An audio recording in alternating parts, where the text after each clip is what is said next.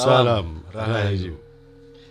Jumpa lagi para sahabat fenomena. Selamat datang di Fenomena Podcast dan seperti biasa saya Irfan dan juga Dan saya Mas Bu yang akan menemani sahabat fenomena di mana pun Anda berada. wah sih. Pokoknya diberikan kesehatan semua. Amin, amin, amin, amin. Karena cuacanya juga lagi nggak enak ini, Ya, jadi memang harus jaga kesehatan gitu ya. Dan sahabat fenomena, kali ini kita akan membahas sesuatu yang mungkin cukup berbeda lagi dari konten-konten Iya. yang sebelumnya ya Mas Bu ya. Sebelumnya ini apa fenomena mistis, Mistis, fenomena apa namanya fenomena Konspirasi, konspirasi sudah. alam sudah.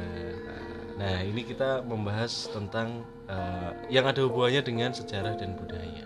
Oh, iya. sebenarnya.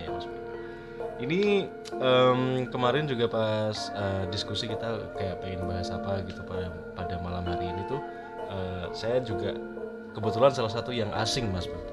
Hmm, Soal hal ini tuh saya juga sebenarnya asing. Soal kapitayan. ya.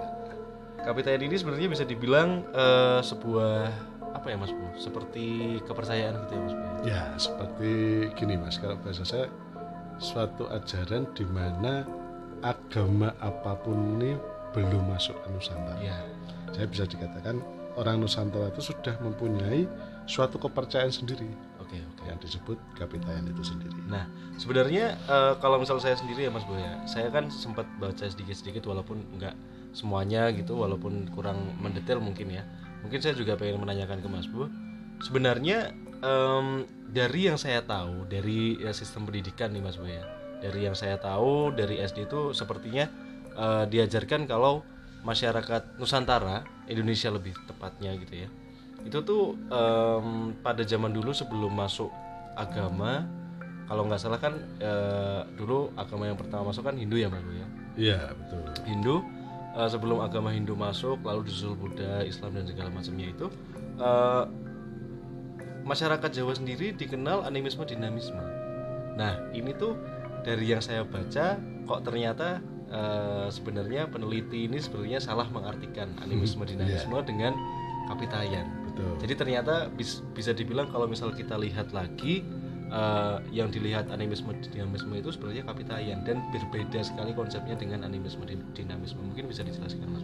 Ya mungkin eh, gini ya Mas Irfan ini nun sewu nun sewu buat sahabat fenomena di mana pun anda berada karena memang ini pembahasan ini memang pembahasan ini ya Mas ya Eh, sekali lagi kita ini berdasarkan dengan budaya kan gitu kan Ya, seperti ya. itu sejarah dan budaya yang tidak bisa di, dilepaskan dan nanti juga dari situ juga muncullah suatu nun sewu kalau bahasa saya agama ya, seperti itu Ya. maka itu eh, di sini orang Jawa itu kadang itu agama itu sebagai ageman atau pakaian kan seperti itu. Dan di sini memang ajaran yang pertama kali atau bisa dengan suatu kepercayaan ya, yang disebut kapitayan itu. Terus kemudian tadi Mas Irfan juga sudah eh, ah nanun sewu ini apa cuacanya ya, memang. Jadinya eh, animisme dan dinamisme kan Ya. gitu. Nah, ini kita eh, garis bawahi dulu untuk ani- animisme dan dinamisme itu sendiri, Mas. Karena sebutan itu ada dibuat oleh orang Belanda, Mas. Ya, ya, ya. Bahwasanya eh, dinamisme adalah percaya pada suatu benda kan itu. Ya, mati. Animisme itu percaya pada satu roh atau leluhur atau nenek moyang seperti itu Ya. sebenarnya kalau kita tarik garis ini ya mas ya arti arti dinamisme dan animisme itu sendiri se- sebenarnya kalau kalau dilihat itu apa ya mas ya konteksnya itu di setiap agama itu kan ada ya mas ya Ya. seperti itu Ya. cuma ini kita enggak, enggak bahas terlalu ini ya mas ya terlalu- boleh nggak nih katanya agak-agak liar sedikit itu Enggak apa-apa sih. enggak apa-apa kayaknya enggak dibendut ya Enggak ya? apa-apa. Enggak. selama selama wajar dan tidak Wajar, ada ujaran ya, oke. kebencian kan enggak apa-apa. Ya kalau kita eh, garis bawahi lagi animisme mas, berarti percaya adanya leluhur atau roh-roh atau apa. Hmm. Di setiap agama juga mengajarkan di mana kita juga harus mendoakan para leluhur kita atau Ya. pendahulu kita kan Ya. itu. Itu yang pertama yang kedua dinamisme mas. Nun sewu. di dalam agama Hindu, agama Buddha, agama Islam pun juga sama adanya dinamisme itu sendiri. dalam ritual keagamaannya Iya, Boy. betul sekali. Hmm, tapi sekali lagi bukan berarti yang disembah itu adalah bendanya Ya, bukan. Gitu. Tapi adalah benda itu sebagai kalau bahasa saya gini, Mas. Orang itu agar berkonsentrasi, Hmm, ya. Benda itu sebagai totem aja atau simbol saja. ya. Tapi di sini agar orang berkonsentrasi, dia tetap meminta semuanya pada Tuhan Yang Maha Esa. Kalau bahasa saya seperti itu. Ya, ya, Jadinya di sini contoh Nun Sewu Ka'bah. ya. Terus kemudian Nun Sewu di situ nanti ada lempar apa Mas jumroh.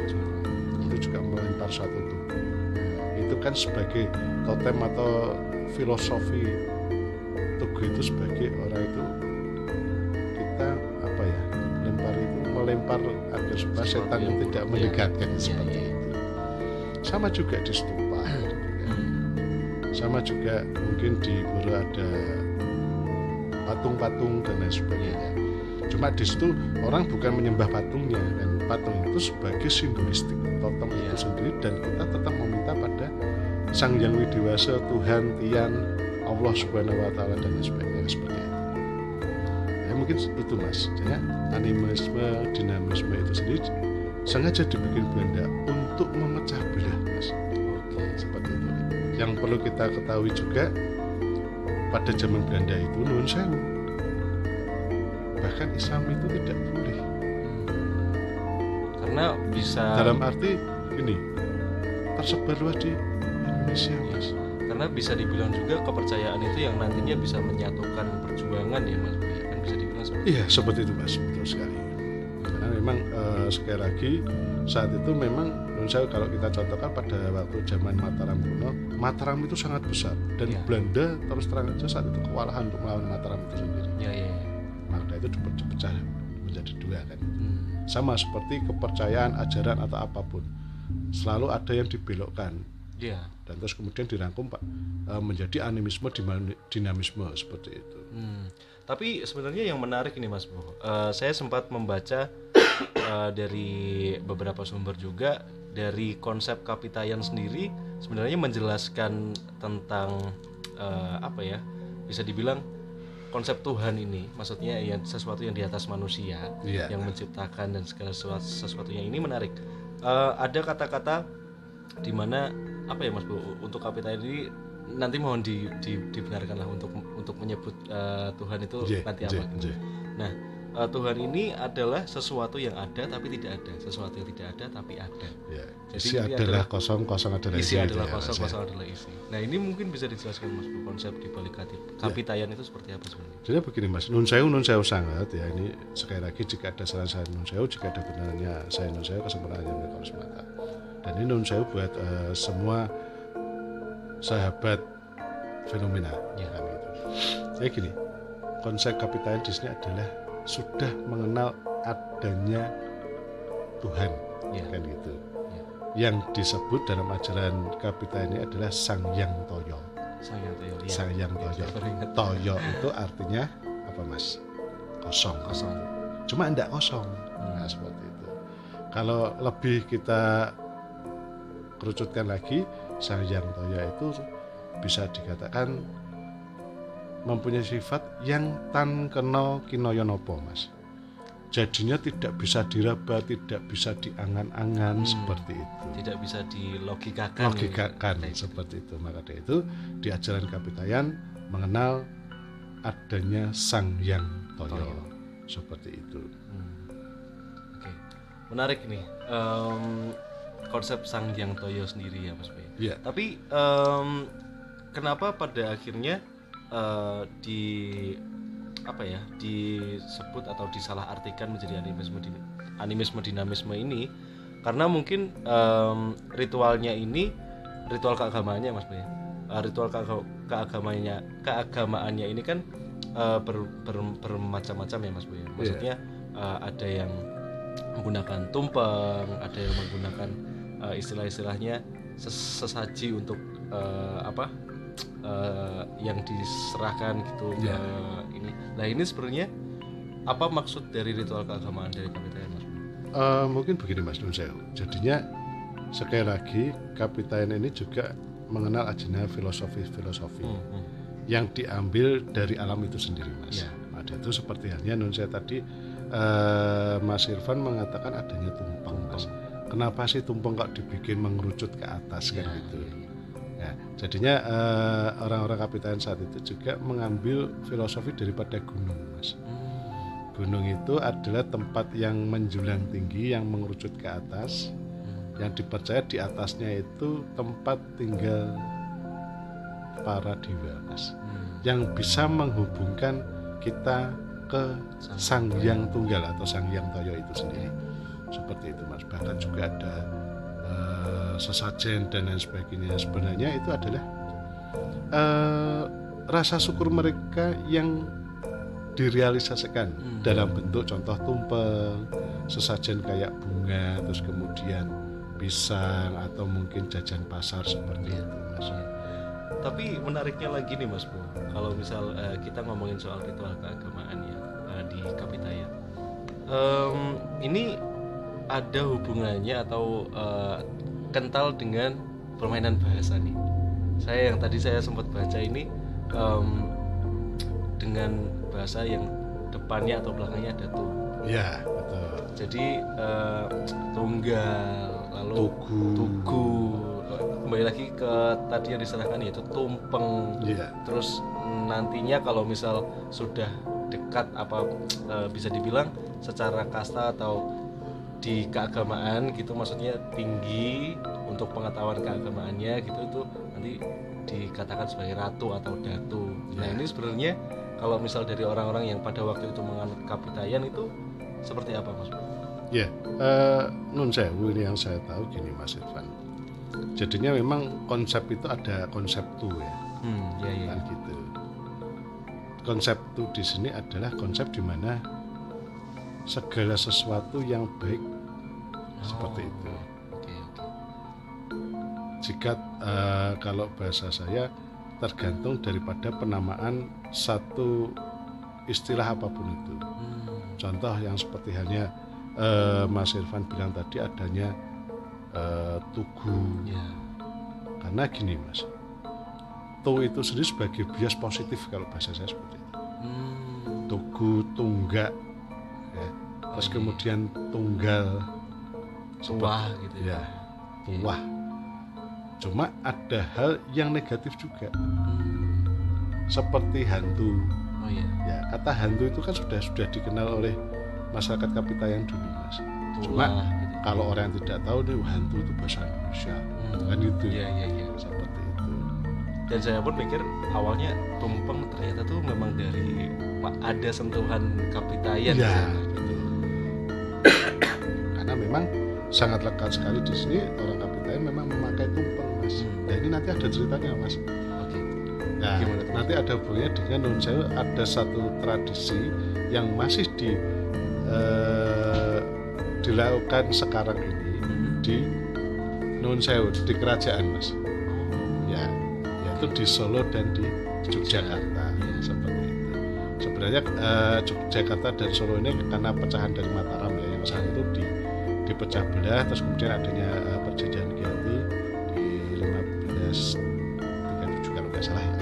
nanti mungkin mungkin dikoreksi nih ya buat lagi sahabat fenomena ya seperti itu. Atau eh sebentar 17 1757 atau 1753 pokoknya itu nanti non sewu ini kalau kita salah nanti mungkin di, dibenarkan ya ini. Jadi ya eh, memang di sini di tanah Jawa ini memang kebanyakan saat itu orang menganut kapitayan mas. Karena sekali lagi itu kapitayan itu sebelum agama masuk. Sebelum agama atau bisa dikatakan lima agama itu masuk. Ya. orang sudah percaya adanya nun sewu. Kalau bahasa saya sudah mengenal adanya satu zat maha tunggal mas. Sudah mengenal konsep ketuhanan gitu. Betul sekali. Nah di sini begini mas pada saat itu kan eh, di Nusantara ini kan erat sekali dengan adanya perdagangan internasional ya dan saat itu juga saudara-saudara dari Arab yang belum apa ya istilahnya eh, meng- mendalami tentang mungkin makrifat ya kalau saya bilang seperti Hmm, itu ya. selalu bilang pada masyarakat Jawa saat itu bahwasanya Tuhan itu punya singgasana. Hmm. Tapi di sini masyarakat Jawa itu sendiri eh, menolak kalau Tuhan itu mempunyai satu eh, singgasana Hmm. karena bagi orang Kapitayan Tuhan itu tidak ada kursinya atau tidak ada singgasananya Hmm. atau tempat singgahnya seperti halnya yang dibicarakan oleh pedagang-pedagang dari Timur. Tengah saat itu, terutama dari Arab Saudi saat itu. Dan itu secara langsung misalnya kalau orang Jawa itu dipenggak mas atau di, ditolak mentah-mentah tidak bisa Hmm. seperti itu. Dan di samping itu juga karena pada saat itu juga ada kasta-kasta mas. Ya. Seorang pedagang itu kan kastanya tidak ter- tidak tinggi mas. Iya. Jadinya orang orang orang Jawa kuno saat itu mengenal, wong gini. Kalau bahasa saya kastamu aja kasta tidak tinggi. Kan Kalau itu. misal di Hindu mungkin Brahmana gitu ya mas. Kalau Brahmana tinggi kan- mas kan itu. Iya kalau misal Bra- Brahmana kan yang bertugas Ya, untuk betul. eh, menyebarkan ajaran. Betul sekali. Nah, terus kemudian eh, saat itu maka itu di sini nanti ada hubungannya dengan Wali Songo juga, Mas. Hmm, oke. Kan gitu. Karena pada saat itu memang di Jawa itu sulit sekali untuk menghapus yang namanya kapitayan itu sendiri. Iya. Karena memang sudah Sudah gitu ya, sudah lekat dan sudah lama sebelum adanya agama apa pun yang masuk ke Nusantara Nusantara. terutama di tanah Jawa. Jadi Jawa itu memang susah untuk diislamkan. Iya. Mungkin eh, saat itu kalau tidak ada Wali Songo, Jawa sulit di, diislamkan, Mas. Iya. Karena memang eh, ajaran atau kepercayaan kapitain ini sudah apa ya melekat pada hati masyarakat Jawa kuno saat itu. Iya. Seperti itu, Mas. Dan kalau kita pikir-pikir berarti memang em, apa ya? Bisa dibilang em, pada saat itu perjuangan Wali Songo memang sungguh-sungguh sangat berat ya Mas Buya untuk menyebarkan agama Islam untuk apa ya? Bisa dibilang untuk menggeser Iya, betul sekali. ajaran kapitayan itu sendiri. Dan di sini juga Nun Sewu Mas Irfan. Hmm. Ini juga agak-agak liar juga. Karena di sini memang bagaimana sih gerakan atau bentuk ibadahnya daripada orang kapitayan itu sendiri. Iya. Sebenarnya itu gimana Mas Bu? Ya. Ya ini nun sewu, nun sewu sekali buat sahabat fenomena di mana pun anda berada. Jadi memang orang kapitayan itu ada satu gerakan-gerakan juga. Hmm. Dan itu mirip gerakan sholat, Sholat. yang ada di agama Islam mas nun sewu. Oke. Jadi Maka ada itu ada satu bet, gitu-gitu oh ya? ya ada sujud. Hmm. Tapi di sini tidak ada rukuk mas. Oke. Jadi kalau orang kapitayan itu dia itu mengangkat kedua belah tangan, terus Mhm. kemudian dikasihkan di ke, ke- apa di bawah telinga kita Hmm. dengan tangan itu apa ya megar itu apa mas? Ah, apa ya? Menyingkap gitu. ya seperti itu untuk apa? Untuk menarik kekuatan alam, Hmm. untuk kekuatan alam semesta kemudian didekap mas. Ya Oke. modelnya didekap seperti ini. Apa ya kalau di sini kalau bahasa Jawanya apa? Di Karena ini kan non saya tidak ada gambarnya nih. Iya. Ini harus harus ini. kayaknya didekap itu didekap kelihatan. ya didekap agar supaya eh, energi alam itu didekap oleh kita dan bisa menyatu dalam kita dalam tubuh masuk kita ke dalam raga ya dalam raga kita dan juga masuk ke dalam jiwa Jiwa. kita terus kemudian langsung sujud mas nah sujudnya ini seperti hanya nun sewu sujud kayak bayi pada waktu di dalam nah, menelungkup gitu ya seperti itu. Terus kemudian duduk eh, seperti hanya kayak sinden itu duduk mungkin kalau di Islam tuh gini duduk di antara dua sujud kayak gitu seperti itu. cuma tidak miring. Oh, jadinya tetap kayak sinden seperti itu bersimpuh gitu. bersimpuh betul sekali seperti itu. Dan ini juga banyak kontroversinya apakah menurut saya? Hmm. Islam itu juga diadopsi dari Kalpitayan. Nah ini yang jadi eh, mungkin agak sedikit ini ya mas ya, agak sedikit out of the box ini betul sana kontroversi gitu ya. di, di luar sana seperti itu. Jadi ya, nah, pada saat itu muncullah Wali Songo mas. Saat itu muncullah Wali Songo. Kemudian Wali Songo juga ini, aduh ini kalau kita langsung kepada ajaran Islam itu sendiri sangat sulit mas Ya. karena sekali lagi sebagian besar masyarakat Jawa kuno saat itu kapitayan semua. Nah, berarti di sini Wali Songo harus mempunyai suatu strategi, Strategi. nih. Ya. Kan itu. Maka dari itu muncullah dakwah-dakwah lewat wayang kulit, Wayang kulit. seperti itu. Terjadi asimilasi di sana. ya, Mas? Ya, betul sekali. Dan orang kapitayan juga itu dia mempunyai satu eh, kalau bahasanya tempat ya mas yang disebut dengan langgar mas. Nah, kalau orang-orang desa dulu itu kan belum Nyebut ada musola gitu, ya, langgar belum gitu. belum ada yang nyebut musola, Musola, kan. ya. tapi nyebutnya langgar yuk nang langgar yuk sholat yuk. Oh. maka dari itu juga Wali Songo juga masih memakai sembahyang Hmm. yaitu menyembah yang Yang. Kita panjang lagi menyembah sang yang toyo seperti itu eh, yang disebut dengan Allah Subhanahu Wa Taala kan gitu. Nah, di langgar itu juga ada satu lubang mas. Kalau Mas Irfan ke desa itu ada satu imam kan itu. Iya. Di Kapitan juga seperti itu. Ada lubang di mana lubang itu eh, sengaja dibuat untuk apa? Seperti kayak kita menghadap yang ini kalau di Islam disebut dengan kiblat. Seperti. Oke.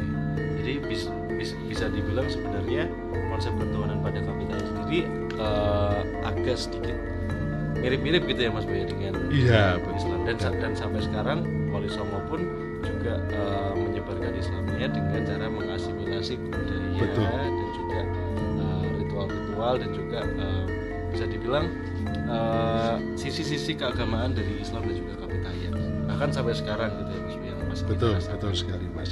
Karena memang eh, gini mas Nun Sewu. sekali lagi kenapa sih harus perlu diadakan satu asimilasi budaya Hmm. atau alkulturasi ya Ya, kalau bahasa saya seperti itu?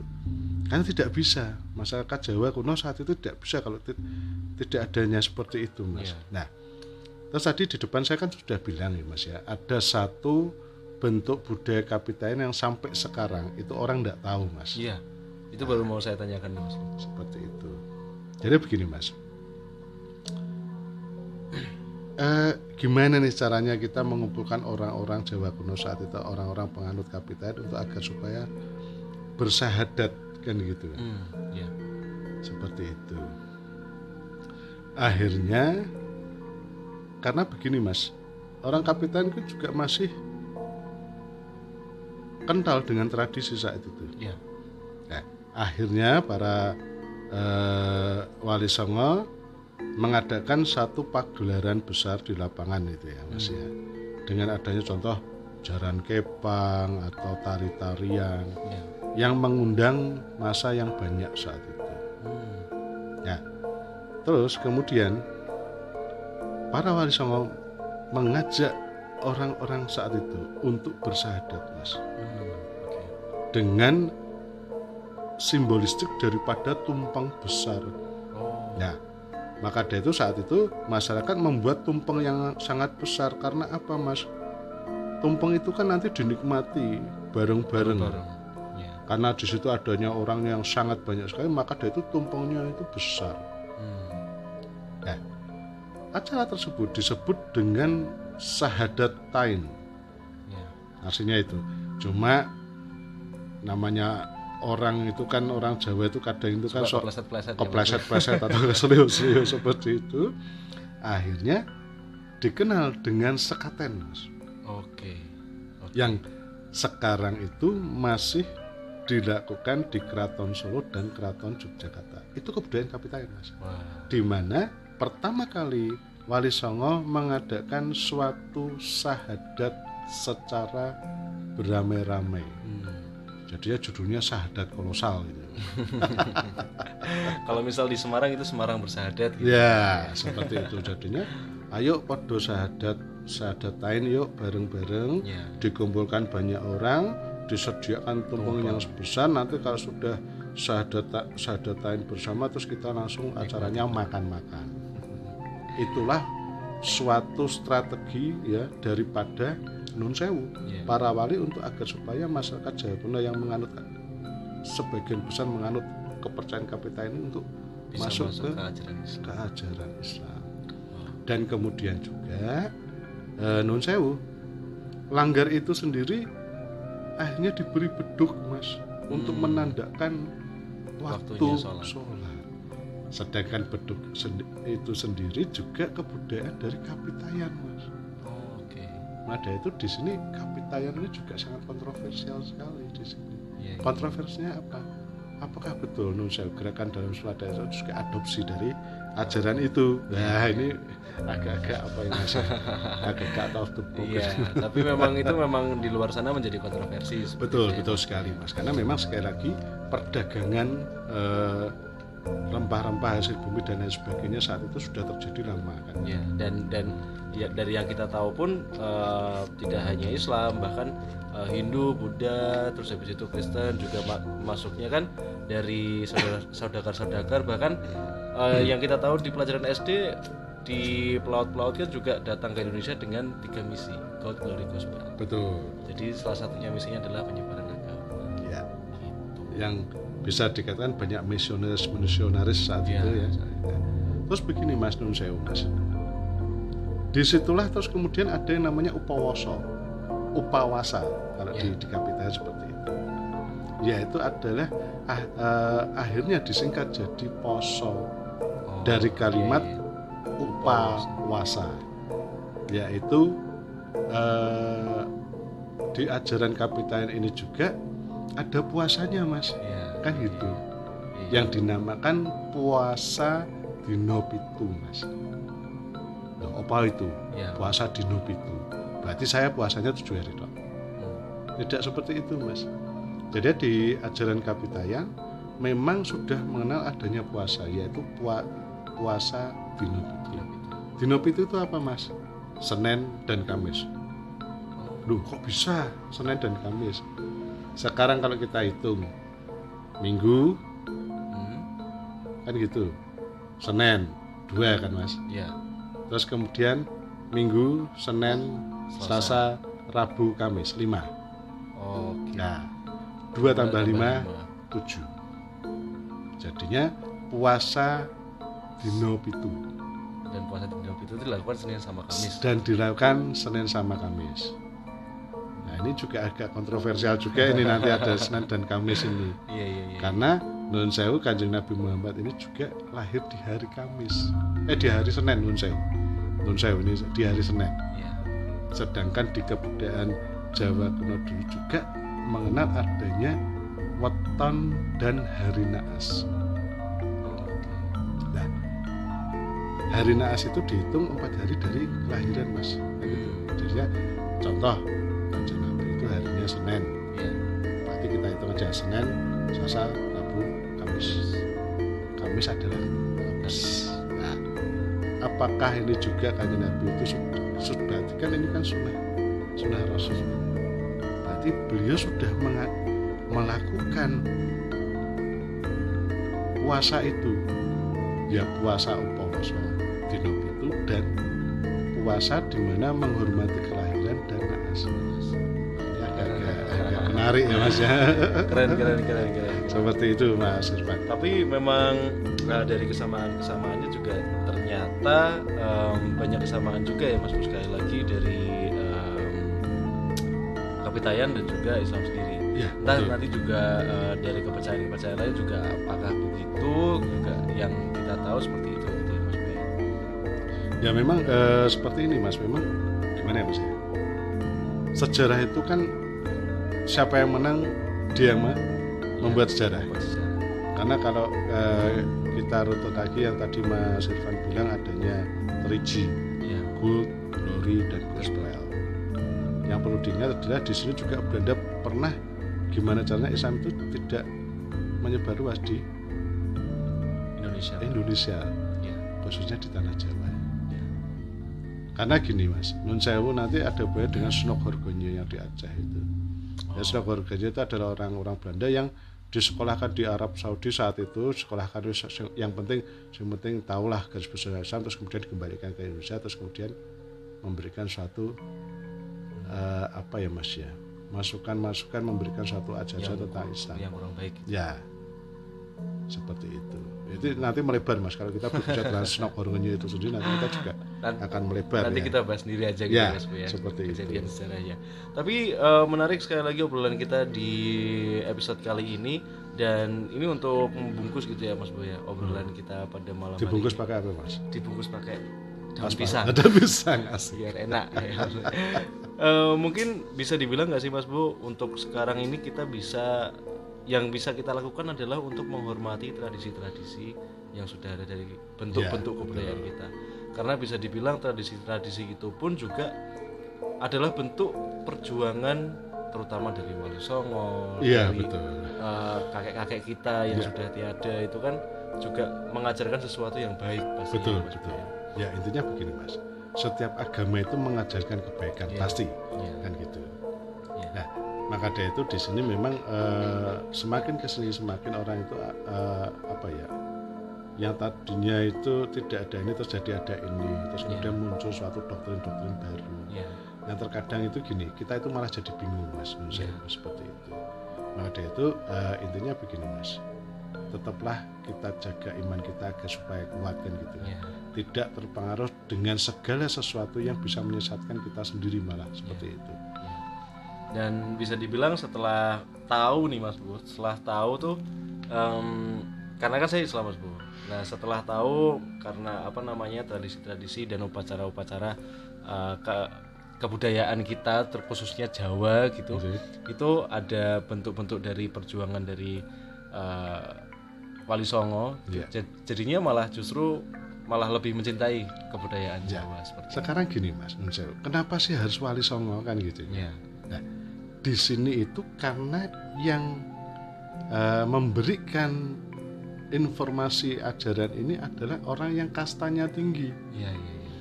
ya jadinya sekelas wali ini adalah kastanya brahmana tinggi jadinya maka dari itu masyarakat saat itu percaya Iya. Ya, seperti itu Wow. beda kalau yang ngomong pedagang itu alah pedagang itu grade-mu tuh rendah kok Iya, iya, iya. tapi di sini yang bicara ini seorang wali yang yang bisa dikatakan sebagai seorang spiritualis yang dekat dengan eh, Tuhannya kan Iya, gitu iya. terus akhirnya mereka percaya karena kalau kalau eh, nggak ada itu mereka tidak akan percaya mas Ya, kar- karena pada saat itu masyarakat itu memang kental sekali dengan sistem kasta gitu. betul sekali dan ini juga para wali juga eh isanya itu linknya itu ke raja itu sangat gampang sekali Iya.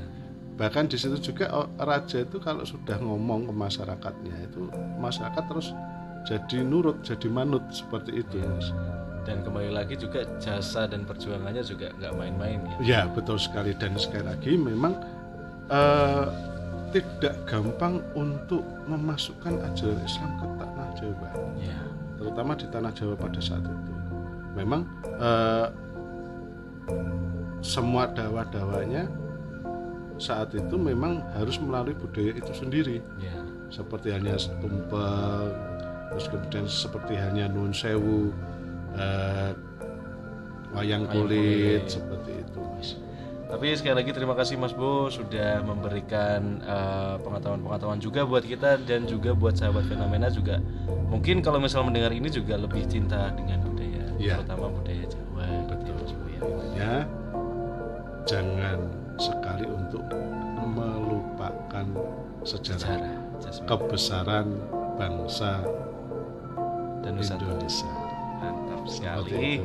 Karena kalau kita ndak ngobrol-ngobrol ini kan kita di sini kan diskusi ya Mas ya. Iya, Maksudnya, eh, sesuatu yang mungkin orang tidak banyak tahu kita dengan ya sewu, sedikit pengetahuan kita paling, paling tidak memberikan satu informasi pada Ya. sahabat fenomena di mana pun anda berada. Dan garis besarnya itu ya Mas Bu ya kita Betul, betul. memberi informasi saja berdiskusi dan tidak eh, berniat untuk menyinggung eh, satu dan lain hal gitu ya Mas Bu ya. Dan sepertinya kita tutup dulu sahabat fenomena sekali lagi untuk anda yang mendengarkan eh, dan juga menyukai dengan suara kita berdua. Asik. Bisa diikuti juga podcast eh, fenomena fenomena podcast dan juga jangan lupa kalau misal untuk anda yang ingin bercerita pengalaman mistis yang kita akan upload di setiap malam Jumat. ya pas ya mas ya Pas malam Iya. Jumat tuh biasanya horor-horor pasti Mas. Ah, Boy. iya. itu akan kita upload setiap uh, malam Jumat sahabat fenomena dan untuk anda yang ingin bercerita jangan lupa nomor WhatsApp sudah ada di biografi dan juga di deskripsi episode kali ini dan akhir kata saya Jo Irfan. Oh udah ya Eh, kembali sama. ya. Saya Mas Bu. Ya harus ada guyu-guyu tadi Oh, terus iya. paneng nggak jadi kan enak loh padahal kita ya gitu. Enak apa aja mas? Uh, suaranya. Suaranya. Mancing-mancing terus mancing-mancing terus. Monggo. Ya. Sekali lagi di akhir acara saya selalu mengucapkan jika ada salahnya saya nun sewu. Jika ada benarnya saya nun sewu. Kesempurnaan hanya milik Allah semata saya Mas Bu. Saya C Irfan. Sampai ketemu lagi di episode selanjutnya. Dan salam Rahayu. rahayu